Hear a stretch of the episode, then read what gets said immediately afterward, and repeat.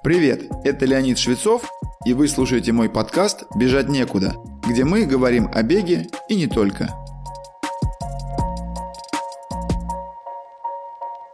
Добрый день, меня зовут Дмитрий, мне очень приятно находиться в этой студии, попробовать себя в новом качестве.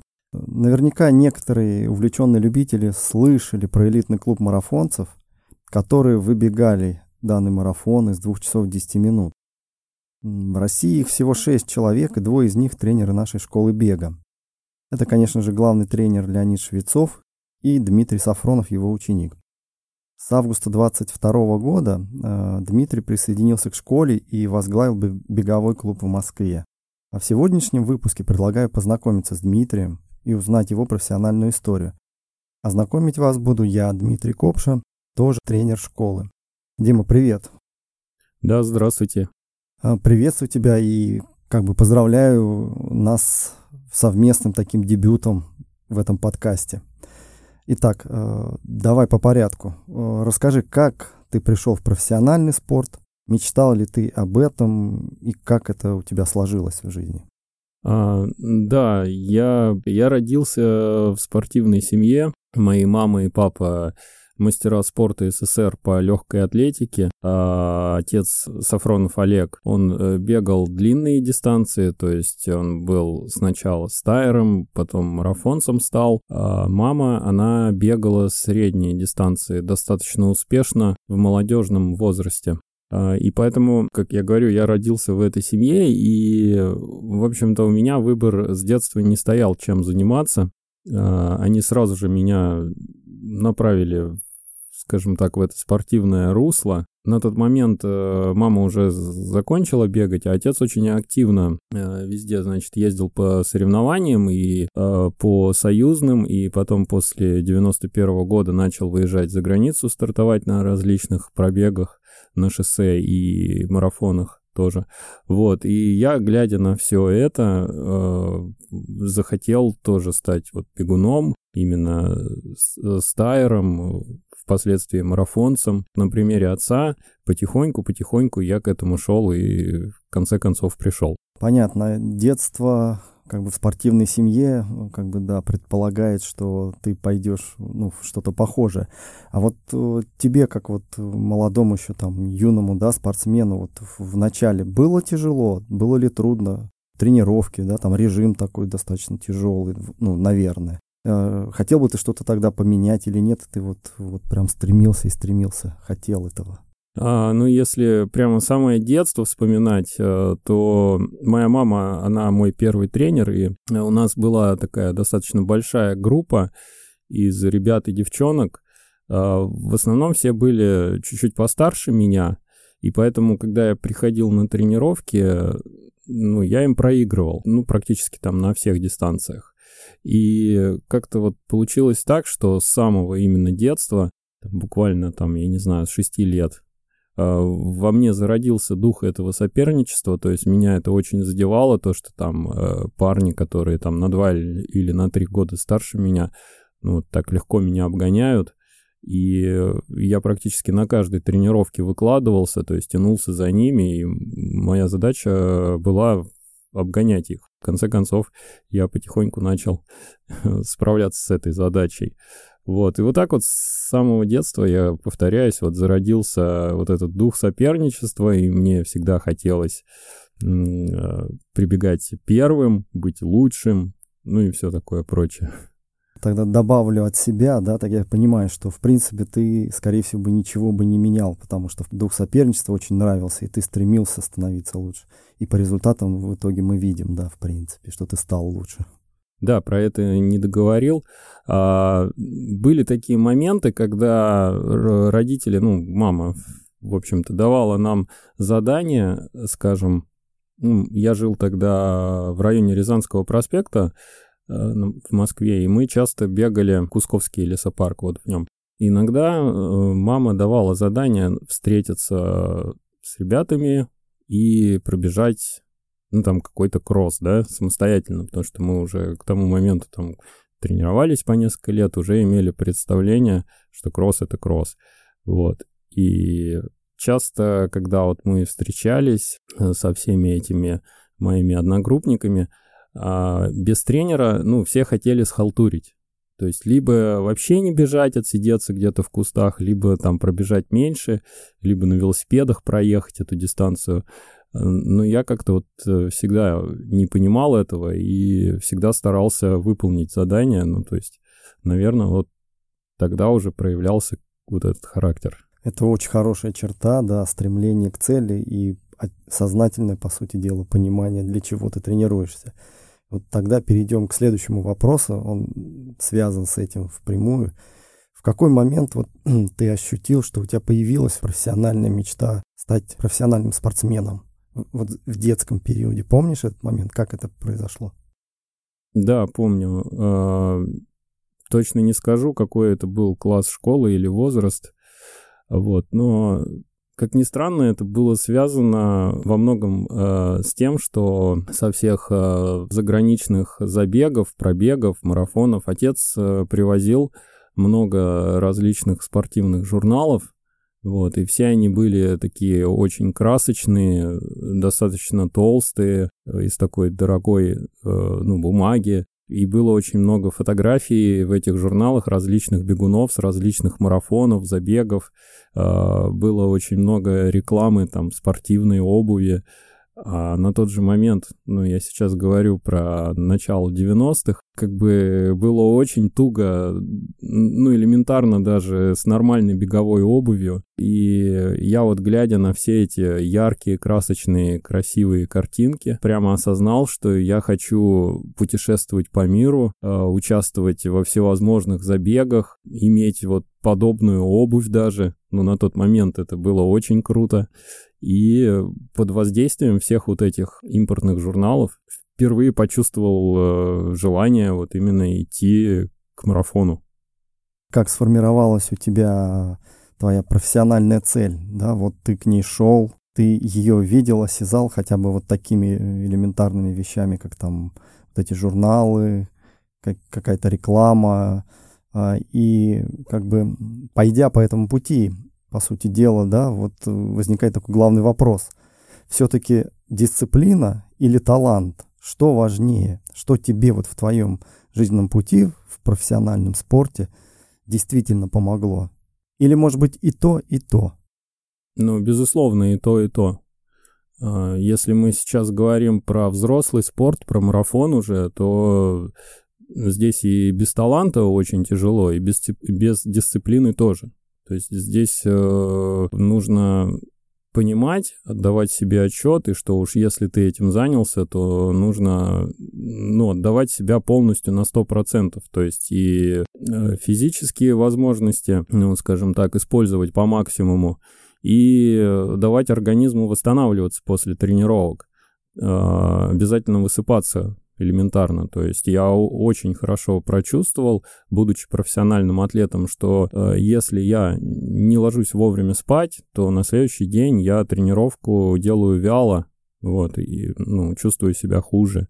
И, соответственно, дисциплина, режим в большей степени, ну и питание сюда, в общем-то, тоже можно отнести. Тоже, конечно, играют важную роль, но без таланта тоже никак.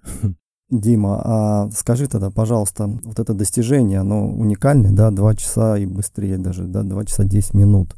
Насколько было трудно тебе вот достичь этого показателя, да, в принципе, мы понимаем, в России всего шесть таких человек. Ты один из них. Вот, вот этот процесс движения к этой цели, насколько он был труден вот для тебя? Физически, конечно, наверное, ну, это нелегко готовиться к таким результатам, да, то есть...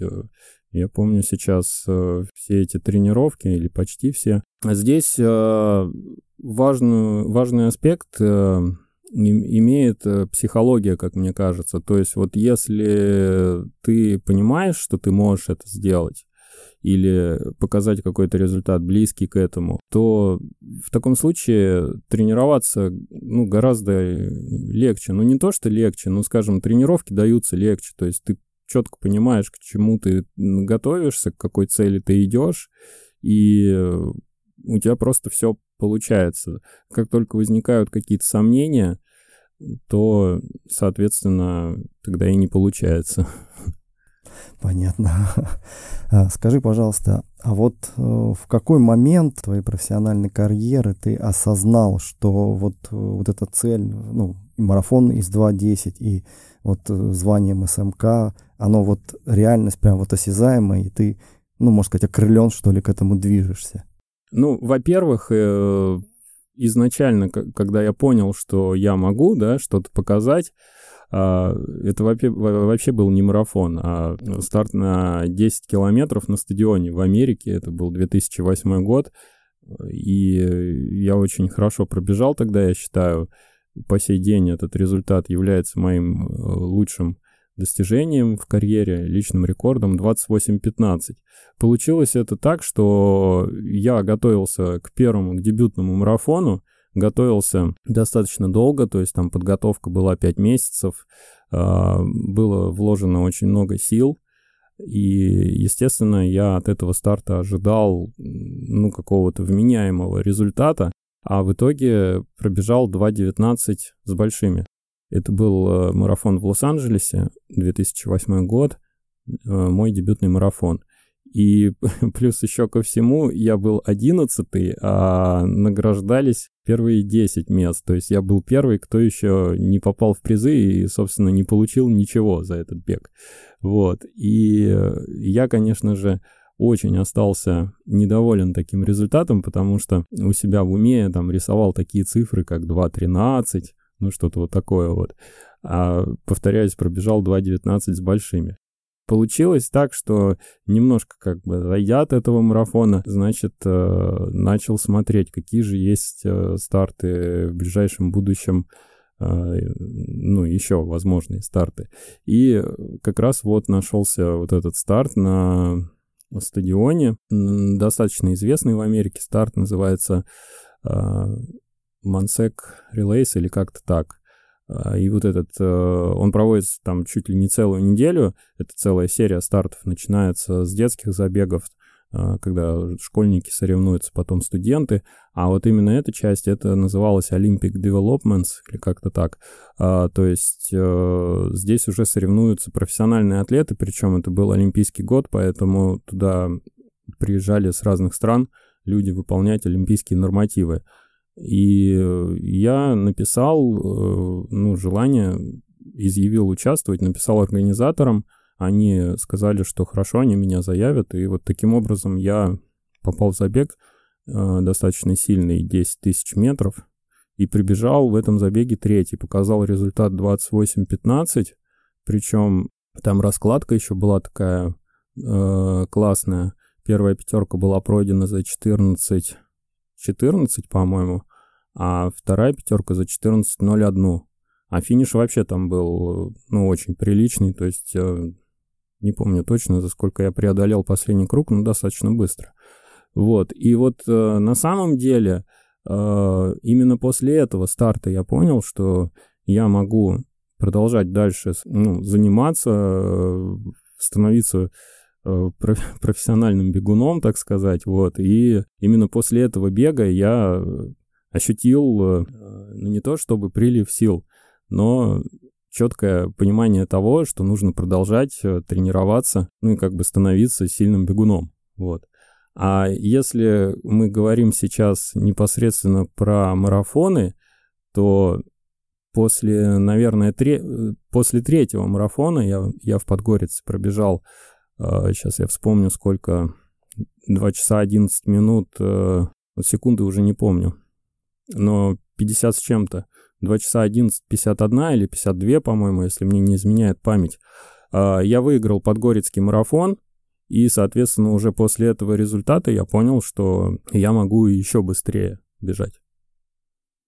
Да, вот победа на соревнованиях, она всегда заряжает эмоциями, да, вот этим ощущением драйва, что ты вот еще бы и здесь мог, и тут можешь. И когда ты пробежал свою десятку, да, вот это, я даже представляю, как, насколько это эмоционально сильное, да, воздействие было, такой результат, там, двадцать восемь пятнадцать, это прям, ну, быстро очень, да. И скажи, пожалуйста, вот в какой момент ты... ощутил, да, или понял, что все-таки тренер тебе нужен, как наставник, да, в твоих тренировках, когда ты осознал, да, вот его, наверное, необходимость, да, и, соответственно, следом второй вопрос — это с кем из тренеров ты успел за свою профессиональную карьеру как бы поработать, и есть ли какие-нибудь особенности, нюансы у них были? Ну, во-первых, мой отец, Олег Сафронов, он очень долго со мной работал, начиная, можно сказать, с детского тоже возраста, где-то после, наверное, того, как я закончил школу, или даже, может быть, в конце школы я уже начал тренироваться с отцом. И ну, у него достаточно такой жесткий характер, и частенько он мне говорил, ну, различные такие вещи, которые, наверное, сформировали, опять же, тоже мой характер впоследствии, вот. И, в принципе, на протяжении всей жизни он всегда присутствовал в э, тренировочном процессе, всегда говорил какие-то свои мысли, вот, я старался всегда прислушиваться. Естественно, ну, мой отец сыграл очень большую роль вообще в том, что я стал бегуном и впоследствии как бы профессиональным, да, бегуном. Далее, так, если вспоминать, э, у меня был период, когда я немного учился в Америке, и, э, а далее я выступал э, за американский клуб Санта-Моника Трак Клаб, ну, который, судя из названия, находится в Санта-Монике. Санта-Моника — это как пригород, наверное, Лос-Анджелеса, правильно его назвать. Вот. Этот клуб известен тем, что в свое время в нем выступал такой звездный атлет Америки Карл Льюис. Вот, наверное, многие о нем слышали. Вот. И там я готовился с тренером. Его звали Джо Дуглас. Он мне поднял очень прилично скорость. Американская школа бега, в принципе, отличается от нашей, от советской, от российской. Там даже если ты стайер, ты все равно делаешь очень много, ну, по-настоящему таких спринтерских быстрых отрезков.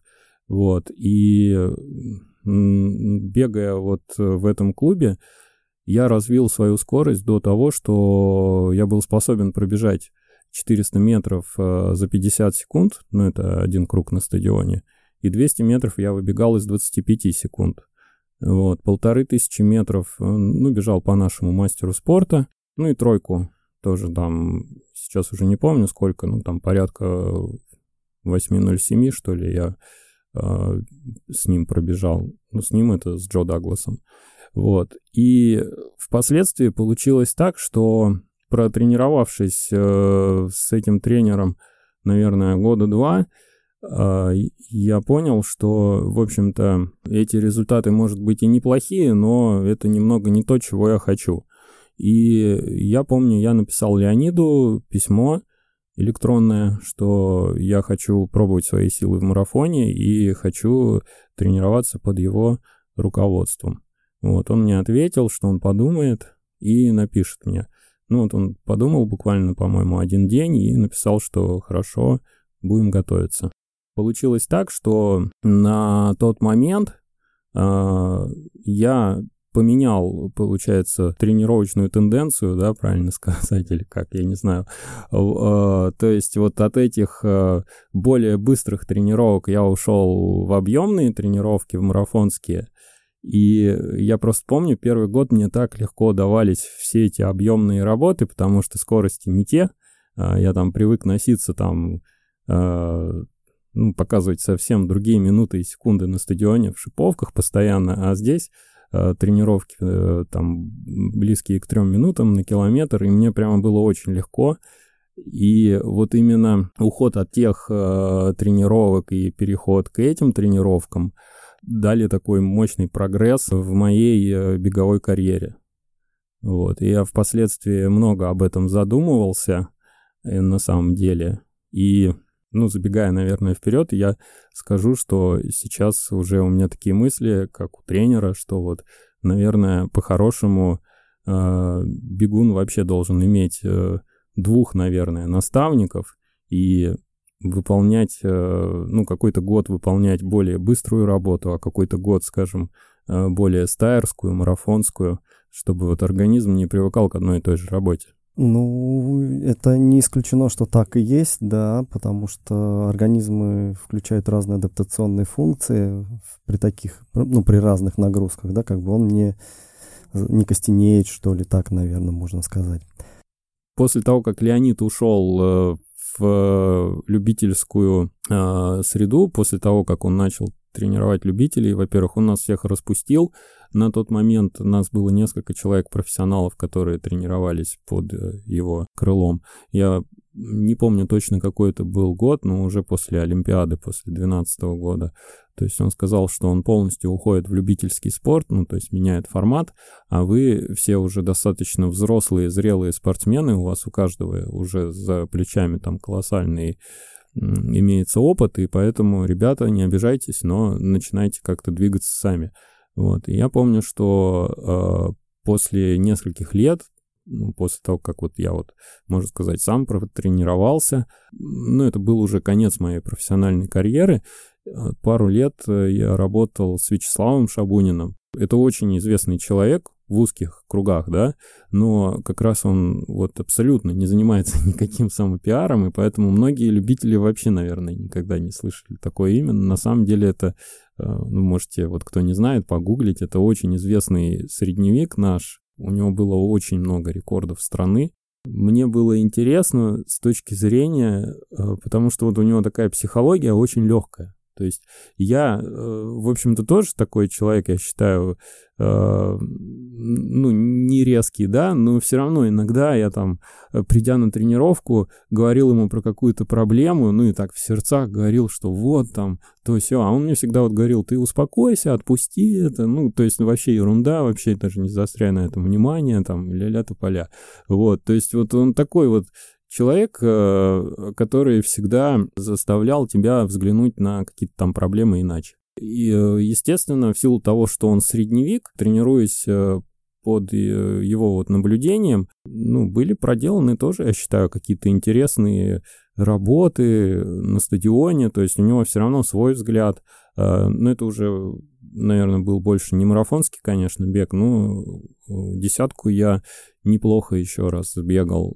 двадцать восемь восемнадцать пробежал на стадионе, опять же. А в самом-самом уже конце, скажем так, моей профессиональной карьеры мы работали как раз с Дмитрием Барановским, тоже, наверное, пару лет. С ним мы просто пытались понять, как вообще может вот как раз сорокалетний спортсмен тренироваться. То есть э, мы пытались с ним такую нащупать некую грань между какой-то вот нагрузкой и восстановлением, потому что, ну, он тоже добегал практически до сорока лет и тоже, в общем-то, окунулся вот в эти вот ощущения. А, вот мы с ним, ну, долго что-то мучились, в итоге так и не смогли эту грань нащупать и пришли уже к такому мнению, что уже, наверное, сорокалетнего спортсмена очень сложно подготовить на какой-то там результат, там, ну, более-менее хороший, да, там, в марафоне или даже там не в марафонских дистанциях тоже, там, очень сложно, вот. Ну и, собственно, вот все. По, по тренерам, как бы, вопрос закрыт. Ты отчасти затронул, да, вот этот момент, что там в Америке ты в какой-то момент осознал, что ты хочешь перейти на что-то другое, вот к марафонам готовиться, и как бы вот связался с Леонидом. А насколько это был такой серьезный, переломный твой момент? Или у тебя другой какой-то переломный момент был в жизни, который вот, ну, как бы в твоей личной спортивной карьере ты его вот так вот ощущал, что вот это да, это прям вот переломный момент?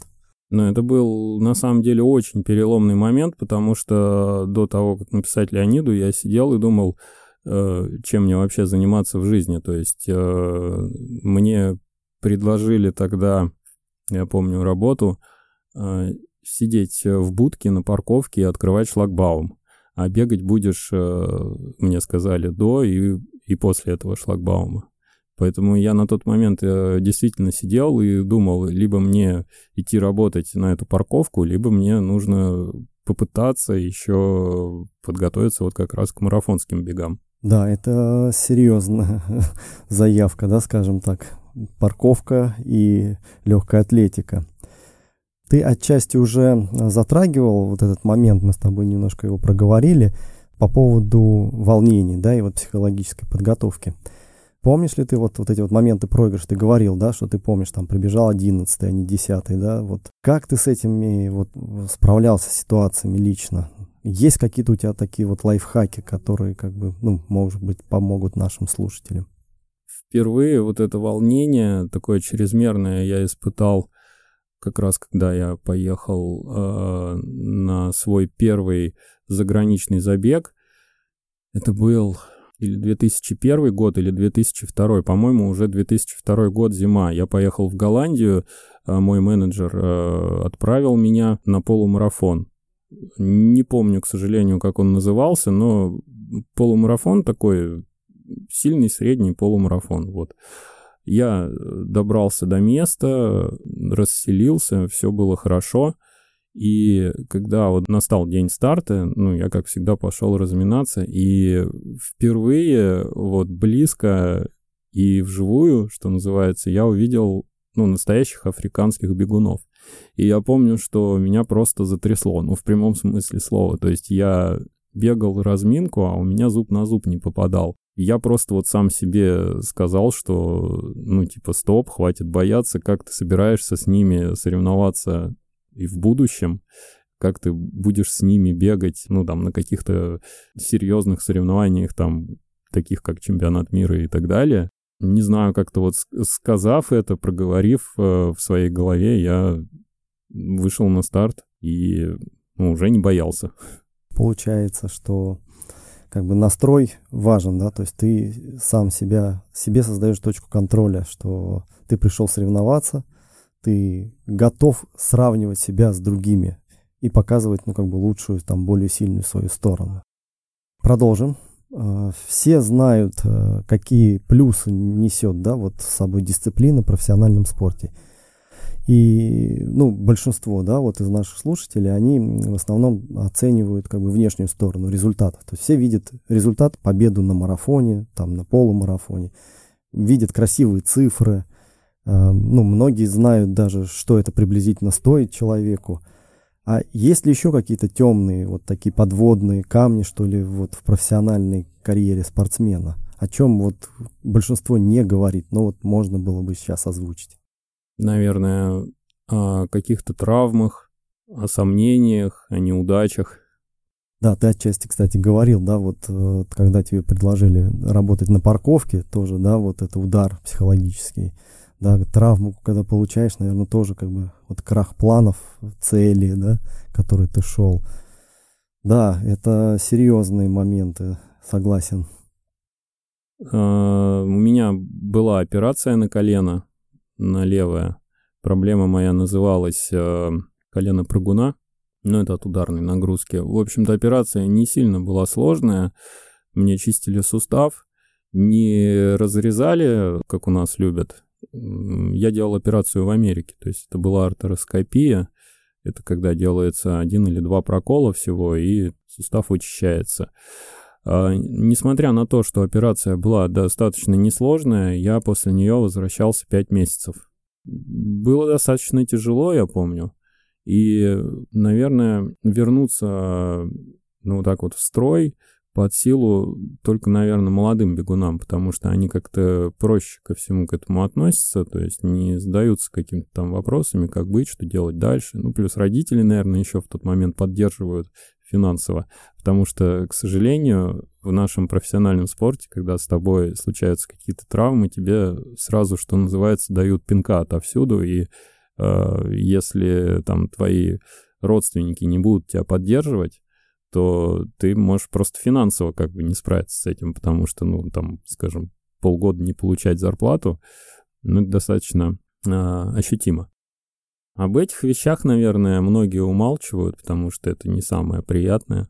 Ну, о прочих тоже каких-то неудачах. Естественно, все неудачные забеги — это такое достаточно такие неприятные ощущения, и с ними бывает порой, ну, тяжело даже совладать.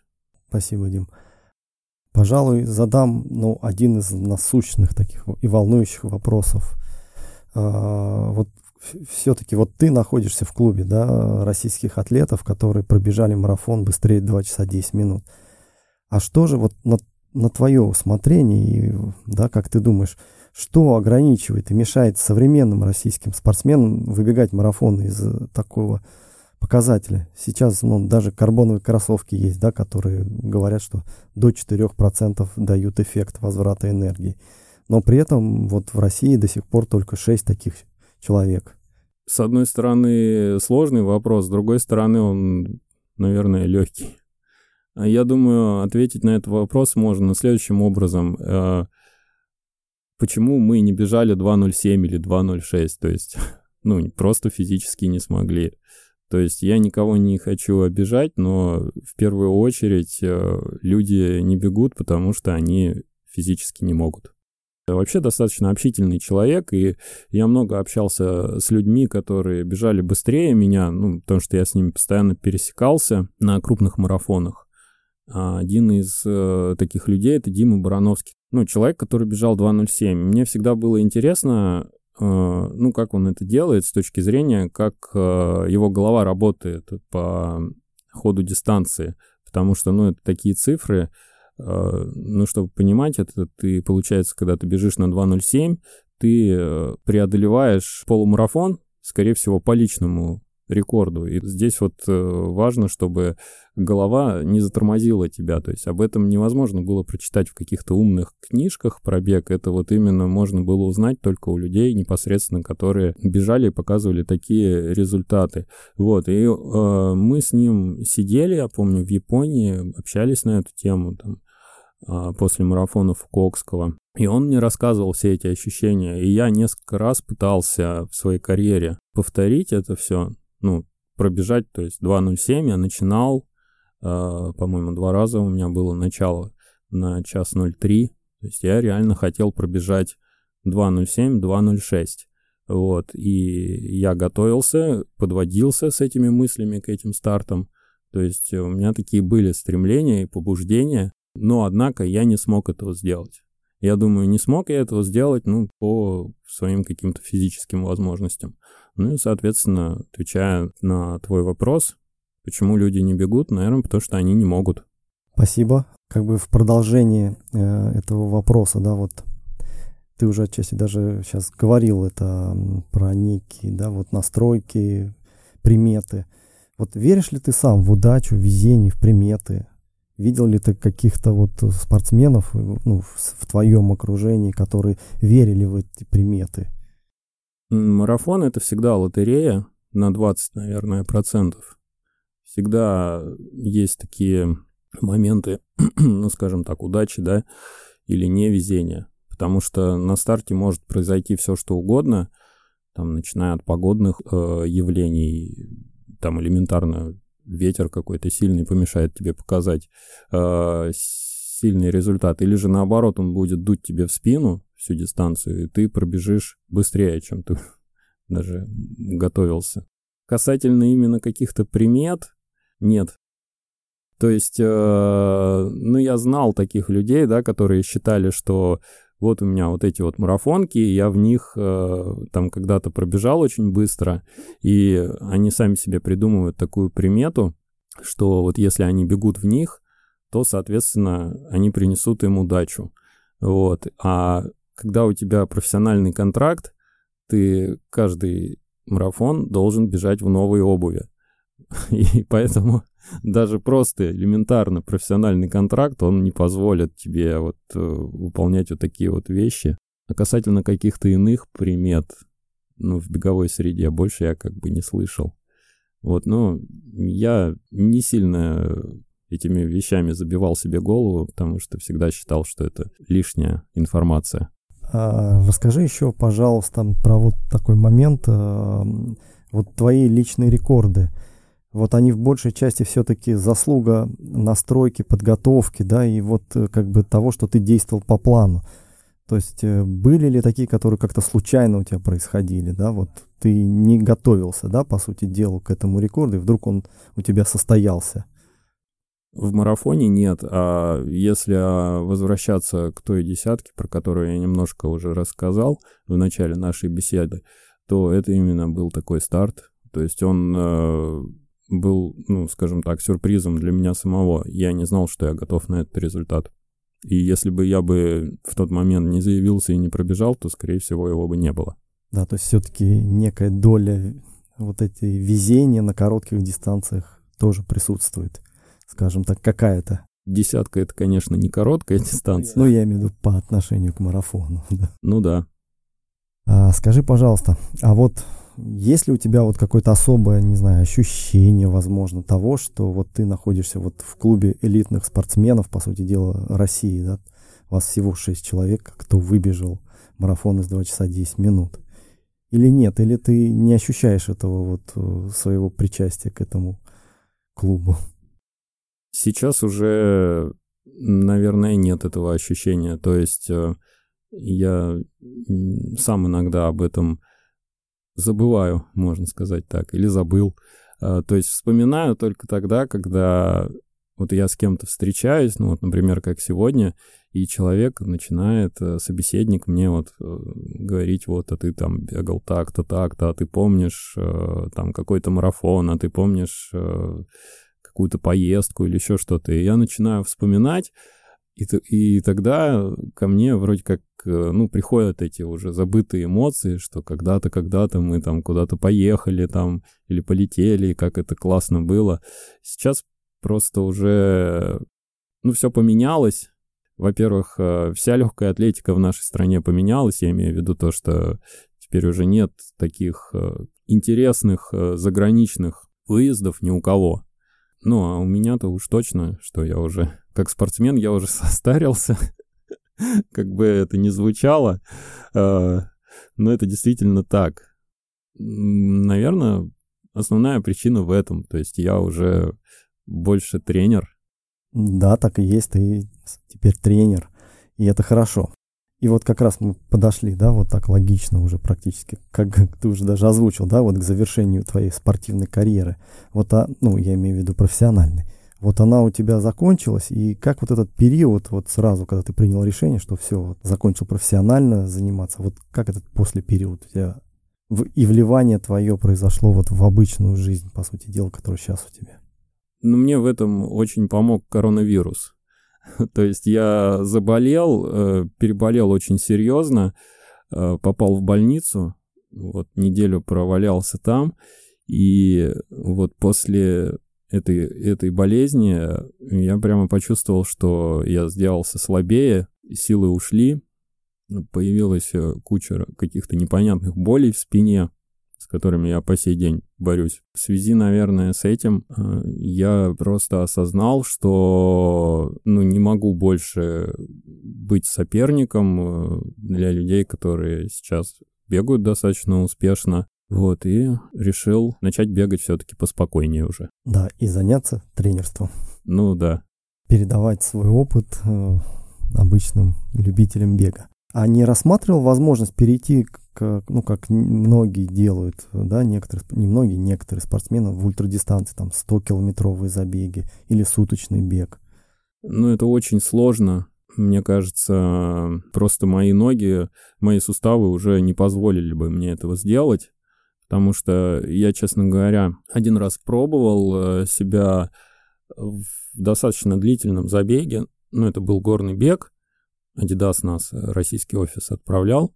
Но это еще до ковидные времена, по-моему, семнадцатый год. Швейцария, по-моему.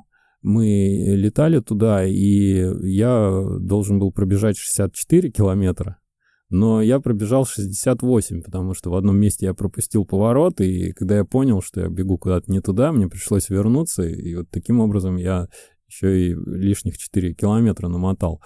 И, в принципе, так в целом вообще после этого забега я размышлял, может быть, и можно было бы заняться, да, этим делом, но э, непонятно, кто будет твоим менеджером, кто будет, ну, заниматься твоей подготовкой, вот, и основной еще такой момент неблагоприятный, то, что у меня разболелось очень сильно мое прооперированное колено левое, которое, кстати говоря, после операции вообще не давало о себе знать на протяжении всей моей карьеры, а здесь оно распухло, начало болеть, и по сей день я эту боль теперь чувствую.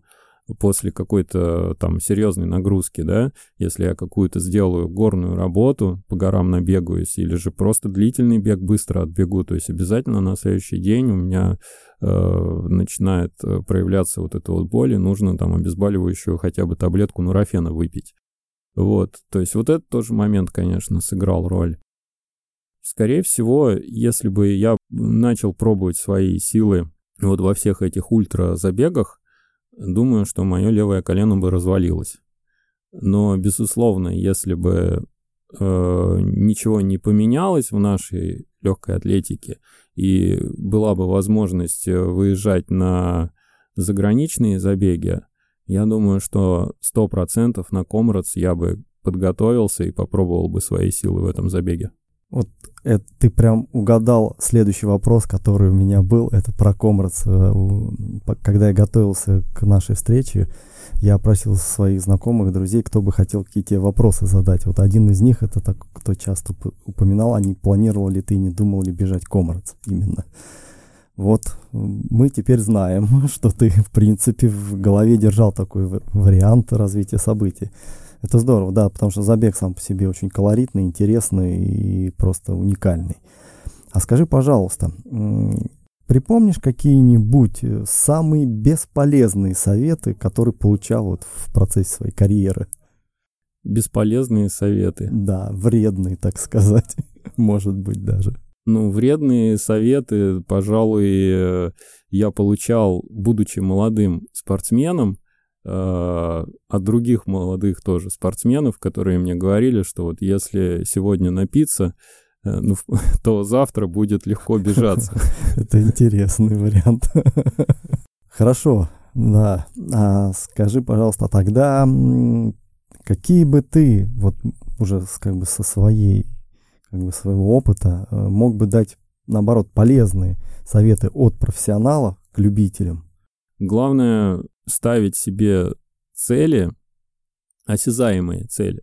То есть, если вы, скажем, бежите, ну, к примеру, да, там марафон за три тридцать, не нужно сразу ставить себе цель пробежать его за два пятьдесят, например. То есть запланируйте себе какую-то осязаемую, вполне достигаемую цель, скажем, там три часа двадцать минут, если вы пробежали три часа тридцать. И планомерно идите к этой цели, когда вы ее достигнете, ставите новую цель. Но, опять же, не какую-то заоблачную, а именно осязаемую, именно выполнимую. И вот таким образом э, проще двигаться и достигать, достигать, ну, как бы, новые какие-то для себя горизонты. Расскажи, пожалуйста, как ты пришел вот к идее тренировать любителей бега? Ты же как-то наверняка сейчас и адаптируешь свой вот этот профессиональный опыт, ну, и применяешь его к любителям. Это же все-таки большая разница. Вот можешь тут как-то рассказать? Да, безусловно. Ну, как я к этому пришел? Очень просто. Я просто посидел, подумал, чем бы я бы, чем я могу заниматься. И у меня даже был небольшой отрицательный опыт. Я пробовал заниматься кофе, продажей кофе. Вот. Мне это не понравилось, не буду сейчас про это рассказывать. И после этого отрицательного опыта, ну, я понял, что я могу только тренировать людей. Почему любителей? Потому что на самом деле у меня нет физкультурного образования. Я заканчивал университет эм вэ дэ для того, чтобы, скажем, официально куда-то устраиваться и тренировать, ну, каких-то там условно профессионалов или там детей, которые, которые впоследствии могут стать профессионалами. Для этого мне нужен физкультурный диплом. У меня его нет. Я сейчас тренирую любителей, отталкиваясь от своего, ну, я считаю, достаточно немалого опыта бегового, потому что бегаю я э, с шести лет, вот, и я прошел через многое, через многие дистанции, все это пропустил через себя, и прекрасно помню э, различного рода эмоции, как э, ты себя чувствуешь после той или иной физической нагрузки, вот, и, естественно, я же не закончил до конца сейчас еще бегать, я продолжаю тренироваться, но, но нагрузки уже Конечно же, не те, как, какие там были десять и пятнадцать лет назад. Вот. Сейчас я, кстати говоря, получаю тоже такой, ну, другого характера опыт. То есть, если я там сделаю ту или иную работу, вот, я смотрю, как долго я от нее отхожу. И вот этот опыт, он уже немного ближе, скажем так, к любителям, потому что когда ты э, действующий профессионал, когда у тебя все еще вот хорошо получается и идет, и, мне кажется, если в этот момент ты начнешь тренировать любителей, ты до конца не будешь понимать, что эти люди, ну, они не настолько сильные, как вот ты, или как там какие-то твои там друзья, и ты их просто легко можешь перегрузить. Вот. А сейчас уже, когда ты сам уже, ну, скажем так, раньше тебе было лень это делать, а сейчас ты уже не можешь этого сделать. Вот. И вот этот опыт, он уже э, в любительском спорте, он наиболее даже ценный получается. То есть ты уже стараешься не нагрузить людей, а вот именно чтобы им э, тренировка, ну, что-то дала, то есть чтобы она пошла во благо. А что самое сложное в работе с любителями? Ну, это вот прям продолжение вот этой последней фразы, наверное, которую я только что озвучил. Ты постоянно тормозишь людей. Они вот все время хотят выполнить больше, лучше. И у людей до конца нет вот э, понимания того, что, скажем, вот если ты дал им задачу пробежать, ну, там, двенадцать или тринадцать километров, ну, не, не нужно бежать семнадцать, например. Если ты говоришь, что нужно отбегать так-то, так-то, ну, это не значит, что нужно взять и прямо последние километры бежать в полную силу.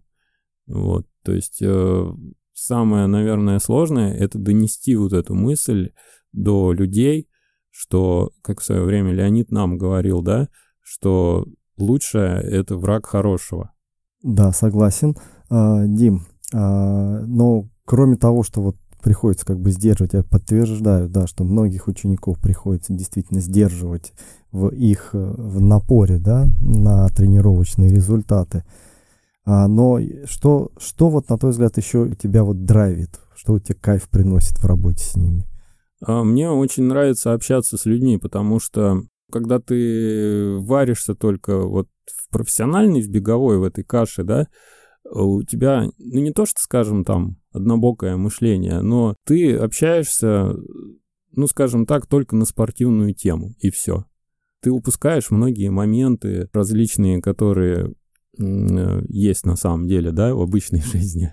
Вот. А сейчас э, приходят тренироваться люди, они все э, представители разных профессий.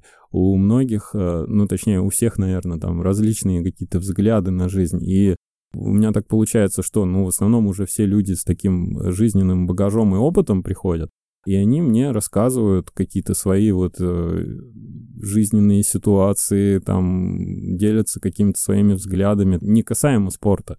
И я вот иногда там поговорю с человеком и думаю, как я об этом мог раньше не думать, например. То есть э, вот этот вот момент интересен.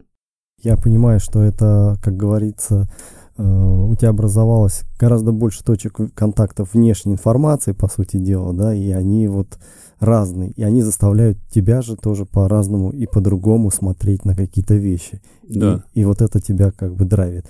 Я, пожалуй, соглашусь с тобой, меня тоже отчасти это драйвит, и, пожалуй, основное э, в тренерской работе — это вот именно вот такое отношение, что люди тебе доверяют, и они даже чуть-чуть больше становятся, чем как бы вот ученик-тренер, да, как-то вот немножко больше. А ты сейчас отчасти говорил уже нам про то, что ты все-таки продолжаешь тренироваться, ты бегаешь, поддерживая, видимо, свою форму в целом, да, и соревнуешься, участвуешь в соревнованиях в отдельных. А есть ли э, место в твоей жизни некому теленному отпуску? Пошел, отдохнул, повалялся на диване или уехал на море, забил на все, там ноги в песок, в воду и отдыхаешь? Уехал куда-то, скорее всего, нет, потому что я, наоборот, уже несколько лет никуда не уезжал. Последний раз, когда я куда-то выезжал, это еще до работы с любителями, я выезжал в Киргизию. Такому вот именно тюленему отдыху места в моей жизни на данный момент нет. А, скажем так, ну, провести какой-то день дома, посмотреть э, какой-нибудь фильм э, там, в формате четыре ка, мне очень нравятся там какие-нибудь фильмы там, на восемьдесят гигабайтов или на девяносто, там, с хорошим звуком, при этом выпить там бокал вина, такое бывает. Дим, пожелаю, чтобы у тебя появилось желание к тюленьему отпуску на море. это, это приятно. Мне кажется, стоит это сделать. И вот, может быть, совсем неформатный вопрос тебе задам. Мы относительно него немного спорили. А, все-таки как ты относишься к самопиару или вот использованию соцсетей для пиара себя, да? Я видел, что просто у тебя как бы есть страничка там в каналах, да, в определенных, но ты изредка, крайне редко там что-то освещаешь. Последнее время, да, я ничего не освещал, это верно. Я к этому не то что негативно, скажем так, отношусь. Я просто, наверное, не умею этим заниматься, но я прекрасно понимаю, что в современных реалиях этим нужно заниматься, и это должно как бы идти параллельно тренировкам твоим. Потому что даже когда произошло мое знакомство с таким классным современным марафонцем Сондре Мойн, его зовут, норвежец, по-моему, это был семнадцатый год, когда я в Кению выехал, я был очень сильно удивлен, что у него на тот момент был контракт с фирмой Nike, и женщина, ну, менеджер этой компании приезжала, и она как раз с ним разговаривала, предъявляла ему претензии, то есть не просто разговаривала, а предъявляла ему претензии, что почему он не ведет страницу, он за это, мол, получает деньги. То есть даже в современных, я повторяю, в современных реалиях даже профессиональные контракты, они требуют того, чтобы человек вот вел, если ты хочешь зарабатывать деньги, ты должен этим заниматься. Нравится тебе это или нет? Спасибо, Дима. Ну, вот э, наша запись подходит к концу. С нами в студии был Дмитрий Сафронов и я, Дмитрий Копша. Э, спасибо, Дима, что ответил на вопросы, что уделил время. Было очень интересно. Я думаю, что не последний подкаст, надеюсь. Э, рад был с тобой пообщаться. Да, я тоже от себя скажу, что я тоже очень рад, что я попал в эту школу. И... ну, как бы, это логическое, я считаю, продолжение, наверное, даже карьеры моей. И большое спасибо тебе тоже, Дмитрий, что вы организовали этот подкаст, потому что, ну, подобные вещи, они, конечно, всегда приятны, посидеть там, поговорить, порассуждать. Вот. Огромное всем спасибо, кто нас будет слушать. Вот. Надеюсь, что какие-то мысли могут быть полезными кому-то, да? Спасибо, до свидания.